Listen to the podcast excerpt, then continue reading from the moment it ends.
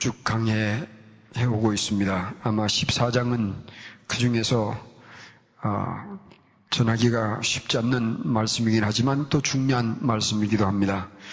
오늘은 서로 덕을 세우는 일에 힘쓰라라는 제목으로 어, 말씀을 정리해 보겠습니다.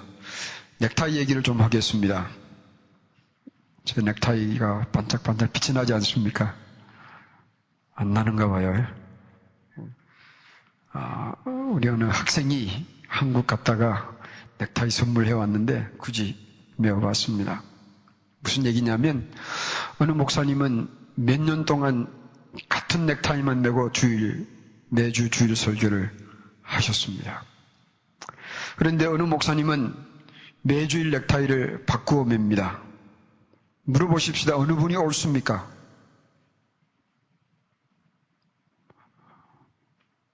주일마다 넥타이를 바꾸는 것이 옳습니까? 그러면 매주 넥타이를 메고 설교하는 목사는 틀렸다는 뜻입니다. 반대로 매주 같은 넥타이를 메고 설교하는 것이 옳습니까? 그러면 넥타이를 바꾸는 것은 틀렸다는 뜻입니다. 지금 넥타이가 왜 복잡합니까? 여러분 잘 들어보세요. 별것 아닌 일이지만 여기에 어떤 윤리적인 도덕적인 의미를 부여하게 되면 전혀 다른 주제가 되는 것입니다. 이렇게 정리해 보십시오. 어느 성도님은 매주 몇 년 동안 같은 넥타이를 메고 설교하시는 목사님으로부터 큰 은혜를 받았다고 합니다. 그분이 너무너무 검소하게 보여서 은혜가 되었다고 말합니다. 그런데 그분이 그렇게 말하는 견해에는 넥타이를 자주 맺고 매는 목사들은 이분만큼 존경하고 싶지 않는다는 의미를 포함하고 있습니다. 그러나 넥타이를 매주 바꾸어 매시는 분은 같은 넥타이를 매주 매면 성도들로 하여금 신경을 쓰게 하니 성도들을 편안하게 하려고 넥타이를 갈아서 맵니다. 그 목사님의 배려를 안 어느 성도님은 목사님은 그런 게까지 신경을 써주십니까? 감동을 받았습니다. 이해가 가세요? 그러면서 같은 넥타이만 매르고 굳이 검소함을 드러내는 그런 것은 위선적이라는 의도를 포함하고 있었습니다. 여러분 작게 보이는 것들이라도 윤리적인, 윤리적인 것이나 신학적인 의미를 부여하게 되면 작지 않는 주제가 되어 버립니다. 이런 별것 아닌 것 같은 것들이 큰 이슈화 되어버린 것은 오늘 현대뿐만 아니라 초대교회에도 문제가 되었습니다. 이런 문제를 어떻게 해결할 것인가? 이것은 초대교회의 문제이기도 하였습니다. 13절과 14절에서 그 기준을 한번 찾아보십시다. 그런 즉 우리가 다시는 서로 판단하지 말고 도리어 부딪힐 것이나 거칠 것이나 형제 앞에 두지 아니할 것을 주의하라. 내가 주 예수 안에서 알고 확신하는 것은 무엇이든지 스스로 속된 것이 없으되 다만 속되게 여기는 그 사람에게는 속되니라. 이 말씀을 기준으로 해서 아까 드렸던 넥타이 얘기를 정리해 보십시다. 왜 목사 넥타이 얘기냐면 다른 것 얘기하면 또 시험 들까봐. 뭐 목사 얘기하니까 시험 들 사람 없을 거 아니에요. 이해가 가세요? 이건 뭐 넥타이 문제만 아니에요. 같은 넥타이만 메고 설교하는 목사는 넥타이를 바꾸면은 목사를 비판할 것 없으며 넥타이를 매는 목사는 같은 넥타이를 메고 설교하는 목사를 판단하지 말 것입니다. 왜냐하면 첫째로 넥타이 매는 형식이 판단의 기준이 될 수는 없습니다.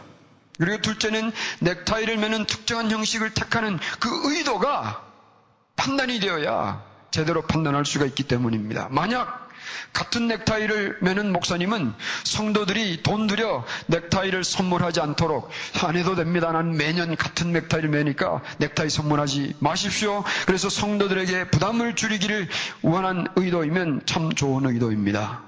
그러나 같은 넥타이를 사용함으로써 자신의 검소함을 의도적으로 드러내려는 계산에서 나온 행동이면 옳지 않은 의도이며 위선적 행동입니다.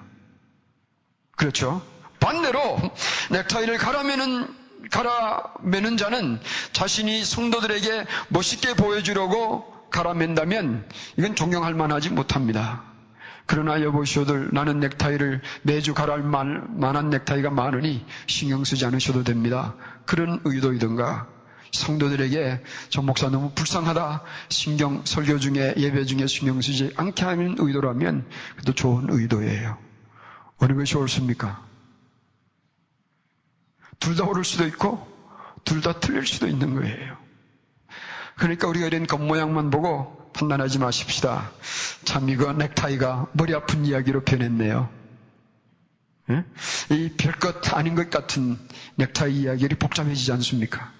사실은 이건 넥타이뿐 아니에요. 우리가 경험하는 많은 갈등들이 이런 식일 때가 대단히 많습니다. 별것 아닌 것 때문에 갈등한 경우들이 교회 역사들도 많아요. 이런 문제를 어떻게 풀어갈 것인가? 우리 말씀을 통해서 몇 가지 기준을 한번 찾아보십시다. 첫째는 우리의 행동 기준을 예수님께 둘 것입니다. 제일 첫째, 우리의 행동 기준을 어디에다 둔다고 했습니까? 예수님에게 두는 겁니다. 의도만 바르다고 해서 어떤 행동이라도 좋다라고 그렇게 포장될 수는 없습니다. 바울의 논지는 지금 그런 얘기를 하는 게 아니에요. 아무리 좋은 의도를 가진 행동이라고 하여도 예수님이 싫어하는 것은 여전히 옳지 않는 행동입니다. 그렇죠? 인간의 의도가 어떠하든지 간에 예수님께서 기뻐하지 않으신 것을 선한 아는 것을 좋은 의도로 포장해서는 안 됩니다. 이사야서 50장 no. 이사야서 5장 20절에 보면 타락한 당시 이스라엘 백성의 문제를 이사야는 이렇게 지적합니다. 악을 선하다 하며 선을 악하다 하며 흑암으로 광명을 삼으며 광명으로 흑암을 삼으며 쓴 것을 단 것으로 삼으며 단 것을 쓴 것으로 삼는 그들은 화 있을진저. 바꿀 수 없는 게 있습니다. 그건 예수님의 기준에 따라서 벗어날 수 없는 것이 있습니다. 그 한도를 벗어나는 건 이건 인정할 수가 없어요. 이건 판단이 되어야 합니다. 아무리 선한 의도라도 하나님의 기준을 뛰어넘을 수는 없습니다. 하나님의 뜻을 벗어난 행동, 예수님이 싫어하시는 행위는 어떠한 이유와 의도가 있어도 인정될 수는 없습니다. 그러므로 모든 행동의 기준은 남 얘기가 아니라 나 얘기도 마찬가지예요. 예수님 안에서 행하는 것인지 판단할 것입니다. 그래서 14절에 내가 주 안에서, 내가 그리스도 주 안에서 알고 확신한 것을 벗어날 수는 없는 것입니다. 그래서 우리의 선악의 기준은 예수님께서 기뻐하시는 일인가 아닌가에 달려 있습니다. 그렇지 않는 것으로 우리는 아무도 판단해서는 안 될 것입니다. 첫 번째 행동 기준은 어디에 있다고 했습니까? 예수님께서 기뻐하시는 것이냐, 예수님이 싫어하는 것이냐. 두 번째, 우리의 행동 기준을 사랑에 두어야 합니다. 같은 넥타이를 매든지, 넥타이를 바꾸어 매든지, 이런 것으로 사람을 판단할 수가 없습니다. 그 사실만으로 어느 편이 옳으냐라는 질문 그 자체가 오류입니다. 이런 범죄에서 우리는 형제와 자매를 판단할 수는 없는 것입니다. 그래서 15절에 만일 식물을 인하여 형제가 근심하게 되면 이는 내가 사랑으로 행치 아니함이라 그랬어요. 그리스도께서 대신하여 죽으신 형제를 내 식물로 많게 하지 말라. 예수님께서 십자가에 달려 죽으신 그 형제나 자매를 먹는 것 가지고 그렇게 낙심하고 끌어내리도록 하지 말라, 판단하지 말라 그 말입니다. 그래서 두 번째 성도들의 행동 기준은 사랑이어야 합니다. 근데 사랑도 사랑 나름이잖아요. 그렇죠. 자기들끼리만 좋아서 나누는 사랑은 사랑이 아니죠. 제가 대전 새누리 교회에 사역하던 때에 어느 유명한 목사님이 박사들만 모이는 교회가 교회냐? 라고 설교하였습니다. 당시 제가 사역했던 새누리 교회는 형제들 80% 이상이 박사학위 수료자였습니다. 그러면 새누리 교회는 틀린 교회냐? 만약에 그 교회가 우리는 박사들끼리 유식한 사람들끼리 모이는 박사들만 모이는 교회를 만들자 그렇게 했다면 그건 틀렸습니다. 왜냐하면 그것은 자기들끼리만의 사랑이기 때문에 그랬습니다. 새누리 교회는 그런 사랑 교회가 아니었습니다. 그러나 반면 그 목사님이 그렇게 말하는 그 내용에 새누리와 같은 교회를 포함해서 말한 것은 아니라고 생각합니다. 그래서 저는 그 목사님을 판단하려는 의도는 없습니다. 여러분, 그럼 어떤 사랑이어야 합니까? 15절 하반절에 보면 그리스도께서 대신하여 죽으신 형제를 내 식물로 많게 하지 말라. 그리스도께서 대신하여 죽으시기까지 사랑한 그 형제를 이런 하잘 것 없는 것으로 낙심케 하지 말라. 그 얘기입니다. 열심을 믿고 구원받은 형제를 넥타이 같은 거나 음식을 먹는 것이나 이런 것으로 판단할 수는 없습니다. 그런데 음식도 음식 나름이잖아요. 술을 퍼마신다고 해서 그 괜찮은 거야? 이럴 수는 없습니다. 그런 음식을, 그런 음료를 얘기하는 건 아니에요. 예수님께서 그 형제를 목숨, 목숨 버리기까지 사랑하신 그 사랑으로 우리도 사랑하는 것이 옳습니다. 그래서 성도들을 배려하여 넥타이를 바꾸는 자도 사랑할 뿐이요. 성도들을 사랑하여 넥타이를 바꾸지 않는 분도 존경할 뿐입니다. 아멘. 예수님의 기준을 벗어나지 않는 일로 형제와 자매의 의를 끊을 수는 없습니다. 오히려 사랑하는 거예요. 아멘. 왜 이렇게 조용하십니까? 생각하시느라고 조용하신 건지, 찔리는 게 있어서 조용하신 건지. 첫 번째는 무슨 기준으로요? 예수님을 기준으로. 두 번째는 사랑. 세 번째는 우리의 행동 기준을 하나님 나라에 둘 것입니다. 17절을 보십시다. 하나님의 나라는 먹는 것과 마시는 것이 아니요 오직 성령 안에서 의와 평강과 희락이니라. 하나님의 나라는 성령 안에서 의, 평강, 희락이라고 하였습니다. 여러분 성도들의 모든 것은 성도들의 모든 것은 그리스도의 영이며 성부 하나님의 영이신 성령 안에 있어야 합니다. 그리고 성령께서 이루시는 것은 의로움과 평강과 희락, 기쁨입니다. 그러므로 우리의 모든 행동은 첫째로 성령 안에서 의로운 것이어야 합니다. 아무리 의도가 좋아도 성령 안에서 의롭지 못하면 옳지 않습니다. 이 의는 뭘 얘기하느냐 하면 하나님과 바른 관계를 만들어가는 것을 보고 의라고 합니다. 하나님과의 바른 관계를 이루는 것이 의예요. 그러므로 하나님과의 관계를 멀어지게 하는 것은 이렇게 결론을 내릴 수 있습니다. 성령께서 인도하시는 것이 아니에요. 나도 마찬가지요. 내 형제 자매도 마찬가지입니다. 성령님은 하나님과 깊고 아름다운 관계를 가질 수 있도록 나도 도우시고 내 주위의 형제자매도 도우시는 분이에요. 아멘.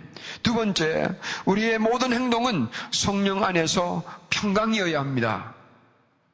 내 하는 행동이 평강을 이루지 않는다는 것은 성령께서 인도하시는 길이 아니에요.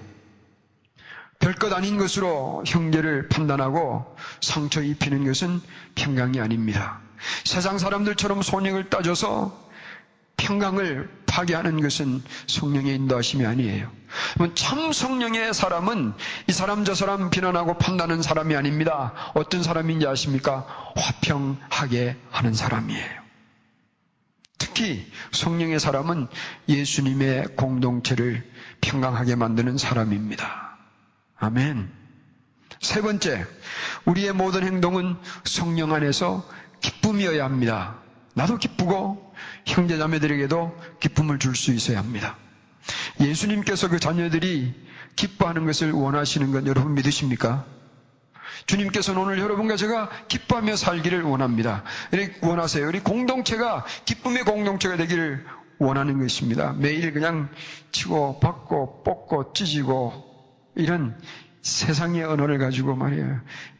싸우는 이런 자녀를 원치 않으세요. 요즘은 이상하더라고요. 한국에 가니까 옛날에는 당신들 여기서 왜 싸워? 교회인 줄 알아? 그랬더니 요즘은 갔더니 당신은 여기서 왜 싸워? 무슨 무슨 당인 줄 알아? 특별한 당을 얘가 말은 하지 않겠는데 하도 그놈의 당이 많이 싸우니까 한국의 정치 당 얘기하는 거예요. 한나라당인지 민주당인지 어느 당인지 모르겠는데 여러분, 우리 제일 가족은 성령 안에서 우리가 서로와 서로를 기쁘게 하며 세우는 그런 가족이 되기를 소망합니다. 한번 질문해 보십시다. 그러면 나는 참 성령의 사람인가? 아니면 나는 하나님의 나라와는 상관없는 것들로 형제를 비판하며 의를 파괴하고 화평을 무너뜨리며 기쁨을 빼앗고 살아가는 사람이 아닌가. 자성을 해볼 것입니다. 그래서 성령의 사람은 하나님의 나라를 주관하는 사람이며 곧 그리스도를 섬기는 사람입니다.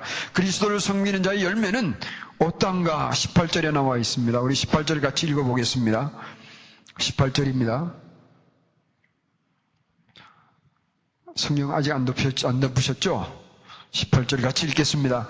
이로써 그리스도를 섬기는 자는 하나님께 기뻐하심을 받으며 사람에게도 칭찬을 받느니라. 아멘. 그래서 우리 모두가 그리스도를 위하여 행동하는 자가 되어서 하나님의 기쁨이 되고 우리 서로의 기쁨이 되기를 소망합니다. 그래서 마지막으로 화평과 덕을 세우는 일에 힘쓰시는 우리가 되기를 바랍니다. 19절입니다. 이러므로 우리가 화평의 일과 서로 덕을 세우는 일에 힘쓴다고 합니다. 첫째, 하나님의 자녀는 화평케 하는 자들입니다. 진정한 예수님의 사람들은 화평하기를 좋아하고 화평케 하는 자들이에요. 그래서 마태복음 5장 9절에도 산성 팔복에서 예수님께서는 화평케 하는 자는 복이 있나니 그를 뭐라고 그랬습니까? 하나님의 아들이라 일컬음을 받을 것이라. 거꾸로 얘기하면 하나님의 자녀된 자는 화평케 하는 일을 하는 사람들이에요. 이 화평케 하는 첫째 차원은 사람과 하나님 사이를 화평케 하는 사람들입니다. 그리스도의 사랑이 있어서 그렇습니다. 그러므로 예수님의 안에 있는 형제들이 무너지지 않도록 주의하여 행동합니다. 그 형제가 이 하나님과의 관계가 무너지지 않도록. 만약 내가 포도주 마시는 것이 믿음의 형제를 실족해 한다면 포도주를 마시지 않을 것입니다. 예수님의 자녀들을 낙심케 하는 일이라면 고기도 먹지 않을 것입니다. 예수님의 사람들을 낙심케 하는 일이라면 담배도 끊을 수가 있습니다. 그리고 하나님 밖에 있는 자들도 사랑하기 때문에 말과 행동과 언어에 조심을 하며 다듬어 가는 것입니다. 그래서 예수님의 사람들은 고상한 사람으로 변하는 겁니다. 아멘. 이 목사 예수님 믿기 전에는요, 이렇게 고상하지 않았습니다. 굉장히 천박했습니다. 성질도 급하고 입도 더러웠고요. 하는 행동도 개판이었습니다. 정말이에요. 그때는 제가 생각지도 생각하고 싶지 않은 일들을 생각 없이 저질러 버렸어요. 예수님 믿고 나서 변했습니다. 누구 때문에 변했는가 하면 나를 살려주신 예수님을 생각하니까 내 마음대로 살고 내 마음대로 행동하던 그런 삶을 더 이상 살 수 없겠더라고요. 예수님 믿기 전에는 내 잘못했습니다. 용서해 주십시오. 그런 말은 제가 죽어도 안 했습니다. 내 죽을지언정 골목에 끌려가서 맞을 죽을 맞을지언정 내가 잘못했다는 말을 하지 않을 만큼 자존심이 강했습니다. 근데 이젠 예수님 때문에 잘못한 것 일이 생기면 정말 미안하고 정말 죄송해서 어쩔 줄을 몰라 하는 사람이 되었습니다. 사랑하는 성도 여러분, 누구 때문에 이렇습니까? 그리스도 때문에. 여러분들도 제가 보니까 많이들 고상하게 변해 가시는 중에 있으신 것 같아요. 아닙니까? 저는 농담을 잘 못해서 여러분을 잘 못 느끼시는데, 못 느껴드리는데, 그래도 조금 썰렁하더라도 말씀하면 좀 웃어나 주셔야 되는데, 그래도 안 웃으시는 것 같아요. 아이고, 화평케 하는 둘째 차원은 첫째는 하나님과 사람 사이를 화평케 하는 거고요. 두 번째는 사람과 사람 사이를 화평케 하는 사람들입니다. 진정한 성령의 사람, 참 예수님의 사람이 등장하면 다투던 사람들이 화해하고 용서하며 사랑하는 일들이 일어납니다. 왜냐하면 그 사람 안에 그리스도의 사랑이 풍성하기 때문에 그렇습니다. 특히 저희 가족은 화평케 하는 하나님의 아들, 딸 되어 성령 안에서 의롭고 화평하며 이로 인하여서 기뻐하며 살아가는 우리 주님의 가족들이기를 소망합니다. 아멘. 예, 저는 여러분을 잘 웃기지 못하더라도 우리 많이 웃으며 사십시다. 사실은요, 여러분들의 표정을 보면 이 목사가 지금 어떤 표정으로 설교하고 있는가 거울이에요. 자주 생각합니다. 제가 심각하게 설교를 하면 여러분도 심각한 표정으로 있을 것이고, 제가 좀 웃으며 설교하면 여러분 웃을 텐데, 이거 참 이 목사 저도 많이 웃기로 작정을 합니다. 아시겠죠? 제가 많이 안 웃으면 여러분들 억지로 웃어주십시오. 그러면 제가 설교하러 하다가도 웃지 않겠습니까? 이건 설교뿐만 아니에요. 삶에서 여러분들 누가, 누가 여러분을 못되게 하면 웃어보십시오. 한국 속담에 뭐라고 그럽니까? 웃는 얼굴에 누가 침 뱉겠냐? 침 뱉음을 당하지 않으려고 웃는 게 아니에요. 웃어보세요. 성령의 웃음으로 웃어보시길 바랍니다. 그래서 화평케 만드세요. 기뻐하게 하세요. 20절에 식물로 인하여 하나님의 사업을 무너지게 하지 말라. 만물이 다 정하되 그리낌으로 먹는 사람에게는 악하니라. 이 말씀이 이제 이해가 되는 겁니다. 아, 내가 이것을 마시면, 내가 저것을 먹으면 다른 형제가 낙심하게 되겠구나. 라는 것을 알면서도 먹고 마시는 것은 악이에요. 내가 이 길을 선택하며 저런 행동을 하면 믿음의 자매가 실족하겠구나라는 것을 알며 행하는 것은 죄악이에요. 형제와 하나님 사이에 화평에 금가게 하는 것을 알면서도 의심하면서도 행하는 것은 죄입니다. 그래서 23절에 의심하고 먹는 자는 정죄되었나니 이는 믿음으로 쫓아하지 아니한 용거라 믿음으로 쫓아하지 아니하는 모든 것은 죄니라. 믿음을 쫓아하는 행위는 22절에 하나님 앞에서 옳다 하는 행위로 설명이 되는 것입니다. 그래서 21절에 말씀합니다. 고기도 먹지 아니하고 포도주도 마시지 아니하고 무엇이든지 내 형제로 꺼리끼게 하는 일을 아니함이 어떻다고 그랬습니까? 아름답다 그랬어요. 형제 자매를 위하여 내 하고 싶은 대로 하지 아니하는 것 이것이 아름답다 그랬습니다. 여러분 아름다운 게 종류가 많은데 껍데기를 아무리 아름답게 치장을 해도요, 속이 아름답지 않으면 아름답지 않는 거예요. 내가 아무리 이쁘게 화장을 하고 넥타이를 메고 그렇게 아름다운 모습으로 다녀도 내 속에 형제, 자매를 받아들이고 기쁘게 하며 화평게 하는 일을 하지 못하며 늘 가시가 되어 산다면 아름다움은 거기 없습니다. 오히려 육신을 아름답게 취재치장하는 것들이 더 추한 아름다움이 되는 거예요. 왜 나는 뭐 키가 좀 작다. 나는 키가 왜 너무 크냐. 나는 키가 왜 높으냐, 낮으냐. 이렇더라도 내 마음을 그리스도의 사랑으로 풍성하게 채우고 그리스도의 사람들을 위하여 내 삶을 정하게 만들어 가면 우리는 아름다운 사람 되는 거예요. 아시겠죠? 둘째로 하나님의 자녀는 서로 덕을 세우는 일에 힘씁니다. 내가 바른 길, 주의 길을 택하면서 형제가 무너지는 길 가는 것을 방관할 수가 없습니다. 함께 서로 덕을 세운다고 말했습니다. 내가 옳은 길, 의의 길을 가면서도 내 주위에 자매가 방황하는 것을 버려두지 못합니다. 함께 선한 일을, 선한 길 가도록 서로, 서로 세우는 거예요. 서로 덕을 세우는 겁니다. 예를 들면 특별 새벽 기도회를 가면서 나 혼자만 출석하겠다는 생각을 버리고 함께 은혜 받을 자를 어떻게 하든지 같이 가서 덕을 세우는 일들을 하자 그런 얘기입니다. 내일 새벽에 보겠습니다. 모든 선한 일에 형제자매들이 함께 세워가는 교회가 되기를 소망합니다. 정리해 보겠습니다. 진정으로 거듭난 사람이라면 모든 행동 기준이 예수님에게서 예수님 안에 있고 모든 행동의 동기는 사랑이어야 하며 모든 행동의 열매는 성령 안에서 의와 화평과 기쁨이어야 합니다. 그런 삶은 곧 화평케 하며 덕을 세우는 삶이 되는 것입니다. 왜 이렇게, 이렇게 우리가, 이렇게 살고 싶은 마음을 가지며 이렇게 살 것인가? 이것은 예수 그리스도께서 도저히 가망성이 없는 구원의 길이라고는 없는 우리를 위하여 이 땅에 오시고 죽어주셨습니다. 그래서 우리가 구원받은 자가 되었기 때문에 이런 삶을 사는 겁니다. 아멘. 그래서 오늘 이 목사 넥타이가 색깔이 마음에 안 들더라도 봐주시기를 바랍니다. 아멘. 재밌는 이야기 실제로 있었던 이야기입니다. 읽어드리고 말씀을 정리하도록 하겠습니다. 2008년도 12월 10일 국민일보 59면에 실려진 이야기를 이번에 한국에 가서 우리 이상환 전도사님 교회에 가서 대화를 하며 이런 예화를 나누었습니다.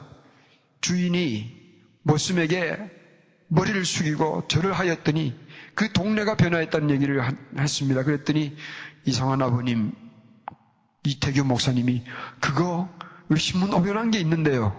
그래서 그거 좀 얻어가십시다. 그래서 복사를 해가지고 이제 컴퓨터에 다시 입력을 시킨 내용 중에 일부를 전해드리겠습니다. 이 장소가 어디냐면 전북 금산면 우리 정은욱 자매는 혹시 가까운 데 아닙니까?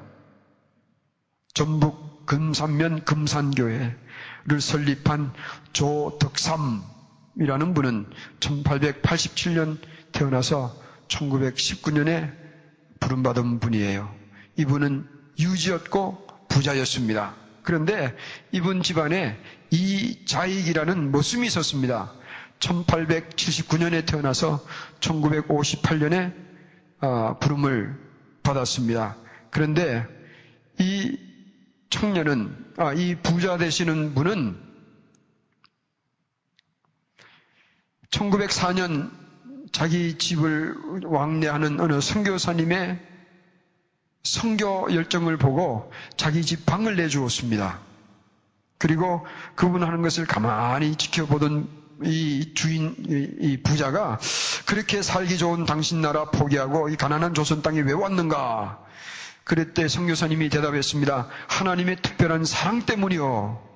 그래서 유교 정신이 아주 투철한 이 부자가 그 성교사님에게 사랑채를 내어서 예배 보도록 했습니다. 이것이 금산교회의 출발입니다. 그런데 경남 남해도에서 태어난 이 자익은 집을 뛰쳐나왔습니다. 좀 넓은 땅에 가서 좀 세상에 나가 출세해 보려고요. 그런데 이 사람은 6세 때 부모 잃고 학교도 제대로 다니지 못했습니다. 그래서 이 배고픔을 좀 면해 보려고 고향을 떠나서 걸어서 걸어서 금산까지 오게 되었습니다. 그런데 이 조덕삼이라는 주인이 첫눈에 이 이자익이라는 청년의 영탁함을 알아보고 마방, 이 마부, 말 끄는 마부로 일하도록 했습니다. 그런데 이 이자익이라는 이 어린 청년은 고개 너머로 천자문을 배우고 줄줄줄 외우게 되었습니다. 이 조덕삼이라는 주인이 비록 자기가 자신은 부리는 모습이지만 자기 아들과 함께 공부할 수 있도록 배려했고 신앙생활도 같이 하게 되었습니다. 그런데 이렇게 쭉 자라다가 이 교회 안에서 1907년 이 금산교에서 무슨 일이 일어났는가 하면 장로, 장립 투표를 하게 되었는데 딱 두 사람이 후보에 올랐습니다. 누군지 아세요? 이 조덕삼이라는 주인하고 이 이자익이라는 모습 두 사람이 올라갔습니다. 그 당시에는 1900년도예요. 그때 같으면 저는 생각에 이 이자익이라는 모습이 내 이름 취소시켜 주십시오 했을 텐데 이름을 취소시키지 않고 그냥 둔 그 사람도 대단하지만 모습과 함께 투표에 임한 조덕삼이라는 주인도 대단한 사람이에요. 그럼 투표 결과가 어땠는지 아세요?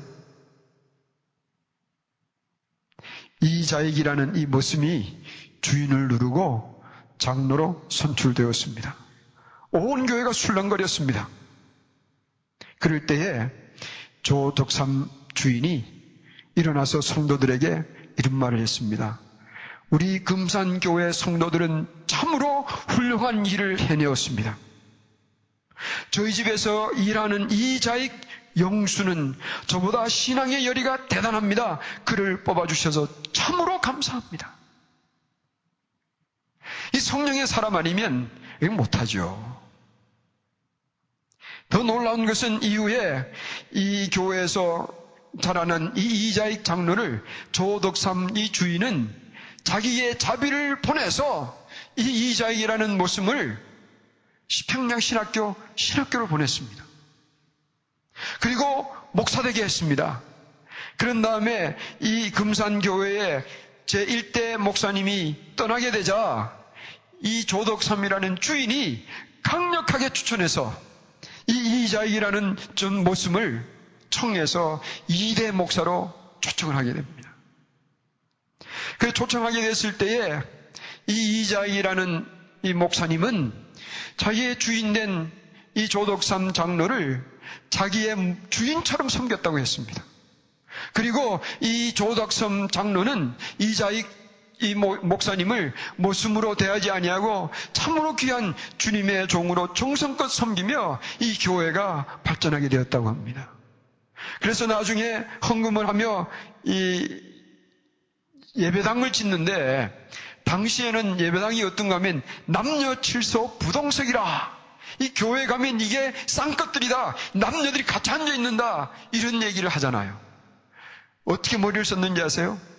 예배당을 기역자로 만들었습니다. 이쪽, 이쪽 기역자를 만들어서 이쪽에는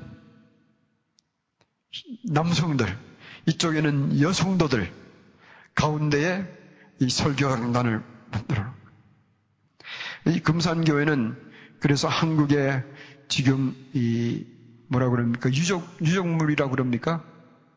아, 유적물로 이렇게 선발이 선정이 되어 있다고 합니다. 이 조 장로, 조덕 삼장로는 돌아가면서 뭐라고 후손들에게 남겼냐면 예수님을 잘 믿어야 한다. 그걸 유언으로 남기고 돌아가셨어요. 얼마나 아름다운 이야기예요. 네? 이걸 얘기하면 생각하면 오늘 우리 교회가 이런 본을 닮아가야 된다고 생각합니다. 누구 때문에? 그리스도의 사랑 때문에. 그래서 우리 많이 사랑하면서 사십시다. 참 스트레스 많은 때 아니에요. 소리를 질러버리고 싶은 때가 있을 거예요. 포기해버리고 싶은 일도 적지 않을 것입니다. 속상하는 일 많을 거예요. 그러나 이 그리스도의 사랑을 생각하며 주 안에서 하나 된 우리 형제 자매들을 생각하며 서로 덕을 세우십시다. 아멘. 화평케 하며 사십시다. 기쁨을 선사하며 사십시다. 하나님께 가까이 가는 의를, 의를 만들어가며 사십시다. 아멘.